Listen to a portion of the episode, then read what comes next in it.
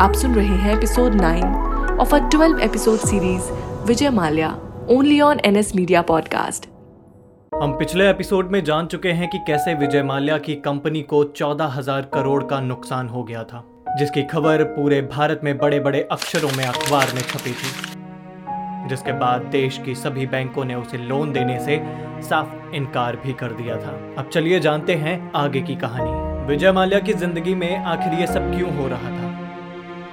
कुछ लोग इसे इत्तेफाक का नाम दे रहे थे तो कुछ लोग इसे किस्मत समझ रहे थे। मगर चंद कुछ लोग थे जो कह रहे थे कि यह नियति का खेल है। माल्या की ज़िंदगी की कहानी की बात करें तो माल्या के पास बचपन से ही सब कुछ था। विठल माल्या का नाम, दौलत, शोहरत, और वो हर चीज़ जो इंसान की ज़रूरत और ख्वाहिश होती है। और विठल माल्या का सबसे बड़ा बेटा होने की वजह से विजय माल्या को पूरा विठल एम्पायर मिला था। सुनने में तो ये सब एक ख्वाब की तरह लगता है, जो ज़िंदगी में कभी ना कभी, किसी ना किसी तरह से हम सब ज़रूर देखते हैं। विजय अपने पिता से पसंद नापसंद में भले ही अलग हों, मगर वो अपने पिता की तरह होनहार और बिज़नेस माइंडेड थे। विजय के दिमाग में हमेशा ही अपने बिज़नेस को आगे बढ़ाने के आइडियाज़ चलते रहते थे, और विजय माल्या के वो आइडियाज़ भी मार्केट में अच्छे से काम किया करते थे। विजय माल्या के उन आइडियाज़ ने विजय माल्या को बिज़नेस की दुनिया में एक बुलंदी तक पहुँचा दिया था। शराब का कारोबार तो मानो विजय के नाम से ही चल रहा हो। विजय के स्किल्स का डंका सिर्फ़ देश में ही नहीं, बल्कि विदेशों तक गूंज रहा था। मगर ये सब ज़्यादा दिन तक नहीं चल पाया। विजय माल्या की ये बहार कुछ वक्त तक ही काम आई, और उसके बाद विजय माल्या को नुकसान पर नुकसान होना शुरू हो गए। अब तक तो हम जान चुके हैं कि कैसे विजय माल्या को बिज़नेस की लाइन में शिकस्त पर शिकस्त मिल रही थी। और अब माल्या टूटने भी लगे थे। विजय ना जाने क्या क्या जतन कर रहे थे अपने बिज़नेस को डूबने से बचाने के लिए। मगर कुछ फ़ायदा हो नहीं रहा था।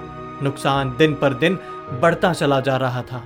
माल्या अब लगभग कंगाल हो चुके थे। पैसा अब नाराज़ हो गया था माल्या से। इतने नुकसान के बाद अब बिज़नेस में लगाने के लिए उनके पास एक भी फूटी कौड़ी नहीं थी। पर इसके बावजूद भी विजय माल्या का लाइफस्टाइल बिल्कुल पहले जैसा था। वही महँगी पार्टियाँ थ्रो करना स्टार्स को बुलाना और बड़ी बड़ी गाड़ियों में देश विदेश घूमना। उसका लाइफस्टाइल लोगों को ये पता करने नहीं देता था कि माल्या इतने ज़्यादा नुकसान से गुजर रहे हैं। और शायद माल्या का ऐसा करने का कारण यही था कि मीडिया में आती माल्या की कंगाल होने की हेडलाइंस पर कोई ध्यान न दे। माल्या को जल्द ही बिज़नेस में लगाने के लिए और पैसे की ज़रूरत पड़ी। उसने बैंकों से लोन लेने के लिए अप्लाई किया, लेकिन माल्या के ऊपर ऑलरेडी भारत की लगभग हर एक बैंक का कर्जा था और सभी बैंकों ने उसे पैसे देने से साफ़ इनकार कर दिया। माल्या ऐसे में बहुत बेचैन और परेशान होने लगे। मगर क्योंकि माल्या बिज़नेस के अलावा पॉलिटिक्स में भी थे जिसके कारण उन्हें एक आशा की किरण नज़र आने लगी। जी हाँ माल्या जेडीयू गवर्नमेंट के पार्टी मेंबर थे और माल्या इसी बात का फ़ायदा उठाकर पार्टी अध्यादेश के पास पहुँचे और उनसे कहा नमस्ते गुरु जी कैसे हैं आप? अरे माल्या साहब आज आप हमारे ऑफ़िस का रास्ता कैसे भूल गए? आइए आइए। अरे भूले नहीं हैं सर। एक्चुअली बीच कुछ महीनों में ज़्यादा व्यस्त था। हम्म, काफ़ी बार आने का सोचा मगर समय नहीं मिल पाया। चलिए देर आए पर दुरुस्त आए। बताएँ आपकी क्या सेवा करूँ? सेवा नहीं थोड़ी मदद चाहिए आपकी। बताइए माल्या साहब आपके लिए तो कुछ भी। बेटी की शादी में आपने काफ़ी हमारी मदद करी थी। अर्जेंट एयर टिकट्स आपने हमारे लिए दिए। आपने तो हमारी लाज रख ली थी। अरे आप शर्मिंदा कर रहे हैं। बस उसी एयरलाइंस को बचाने के लिए आपकी मदद चाहिए। दरअसल मुझे बैंक से लोन चाहिए। मगर आप जानते हैं कि पुराने कर्ज की वजह से बैंकों से लोन लेना काफ़ी मुश्किल पड़ रहा है। आप थोड़ा प्रेशर बनाते तो काम आसान हो जाता।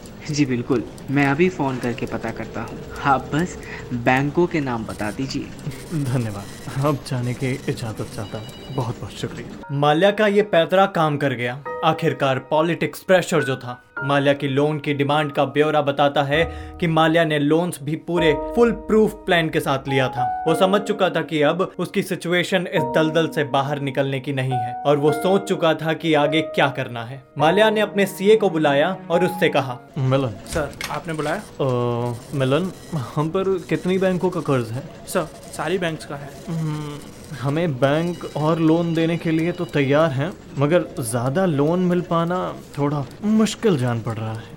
सर कितना हो सकता है? एक बार में तो बैंक सौ करोड़ से ज़्यादा नहीं देगी। सर ये तो काफ़ी कम है। वही तो दिक्कत है। हमें ज़्यादा पैसों की ज़रूरत है तो ये बताओ मुझे कि हम क्या कर सकते हैं। सर हम एक काम कर सकते एक साथ लोन ना लेकर अगर हम टुकड़ों में लोन लें ऐसा करने से हम टैक्स के दायरे से भी बच जाएँगे और हमारी प्रॉब्लम भी सॉल्व हो जाएगी। हम्म नाइस आइडिया एक तीर से दो निशाने। जैसा मिलन ने बताया था विजय माल्या ने बिल्कुल हूबहू वैसा ही किया। पहले विजय माल्या ने आईडीबीआई बैंक से 150 करोड़ रुपए का लोन मांगा, जो उसे बहुत जल्दी ही मिल भी गया। लोन माल्या की हैसियत के हिसाब से काफ़ी कम था और बैंक को लगा था कि अगर माल्या लोन वापस नहीं कर पाएगा तो उसकी संपत्ति को बेचकर इतना पैसा तो मिल ही जाएगा।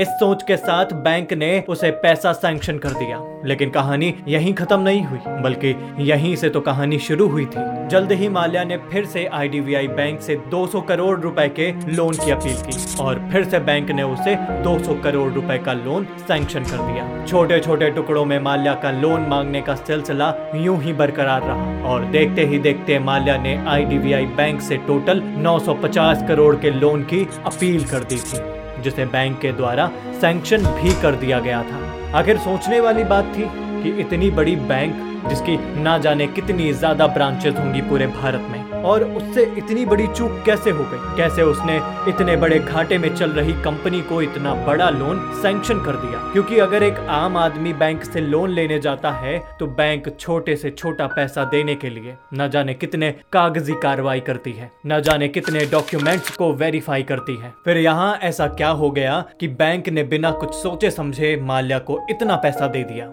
दरअसल, माल्या एक बहुत शातिर इंसान था। वो जानता था कि बैंकों से कैसे पैसे निकलवाए जाएँ। आखिर इतना आसान नहीं था बैंकों से पैसे निकलवाना। इसीलिए विजय माल्या ने पहले से ही अपने कॉन्टेक्ट्स बना रखे थे। अपने हर उस जगह पर जहाँ से उसे पैसा मिलने में मदद हो सके। जटिल से जटिल प्रोसेस को माल्या ने अपने कॉन्टेक्ट्स के दम पर आसान बना लिया था। माल्या के कॉन्टेक्ट्स छोटे से बड़े हर इंसान के साथ थे। फिर चाहे वो बैंक मैनेजर हो या पार्टी लीडर सब जगह माल्या का सिक्का चलता था और इसीलिए माल्या का बड़े से बड़ा काम चुटकी बजाते हुए आसानी से हो जाया करता था। कुछ ही वक्त बाद सेम बैंक ने विजय माल्या को 750 करोड़ रुपए का लोन और दे दिया और बहुत कम ही समय में माल्या ने कंपनी से लगभग 4,630 करोड़ का लोन इकट्ठा कर लिया था। सिर्फ़ आईडीबीआई नहीं बल्कि माल्या ने दूसरी बैंकों से भी पैसा लिया था। जिसमें से उसने एक्सिस बैंक से लगभग उनतालीस करोड़,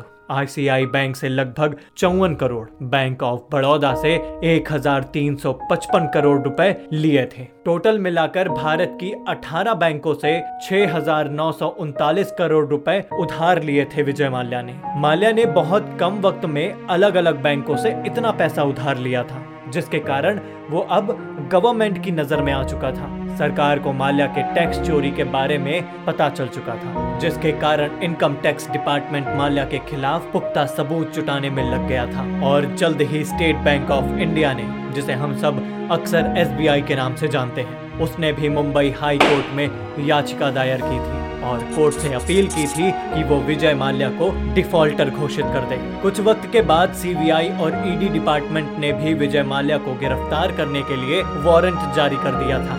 विजय माल्या पर उसके एम्प्लॉयज़ की 300 करोड़ रुपए की सैलरी उधार थी, जो अपने आप में एक काफ़ी बड़ा अमाउंट है। और इस वजह से विजय माल्या के एम्प्लॉयज़ भी हड़ताल पर बैठ गए थे। विजय पर टैक्स चोरी का इल्ज़ाम था और पुलिस भी विजय माल्या को गिरफ़्तार करने के लिए एक मौका ढूंढ रही थी। विजय की पोल अब खुल चुकी थी। जिसके कारण वो पूरी तरह से चारों ओर से घिर गया था। विजय इन सब चीज़ों से अनजान नहीं था और देखा जाए तो कहीं ना कहीं विजय ये सब जानता था कि ये उसके साथ आखिर होने ही वाला है और वैसे भी होनी को कौन टाल सका है? आखिर क्या होने वाला था विजय माल्या के साथ? ये जानेंगे हम अपने अगले एपिसोड में। आप सुन रहे हैं Vijay Mallya only on N S media podcast written by Tusharika Sharma.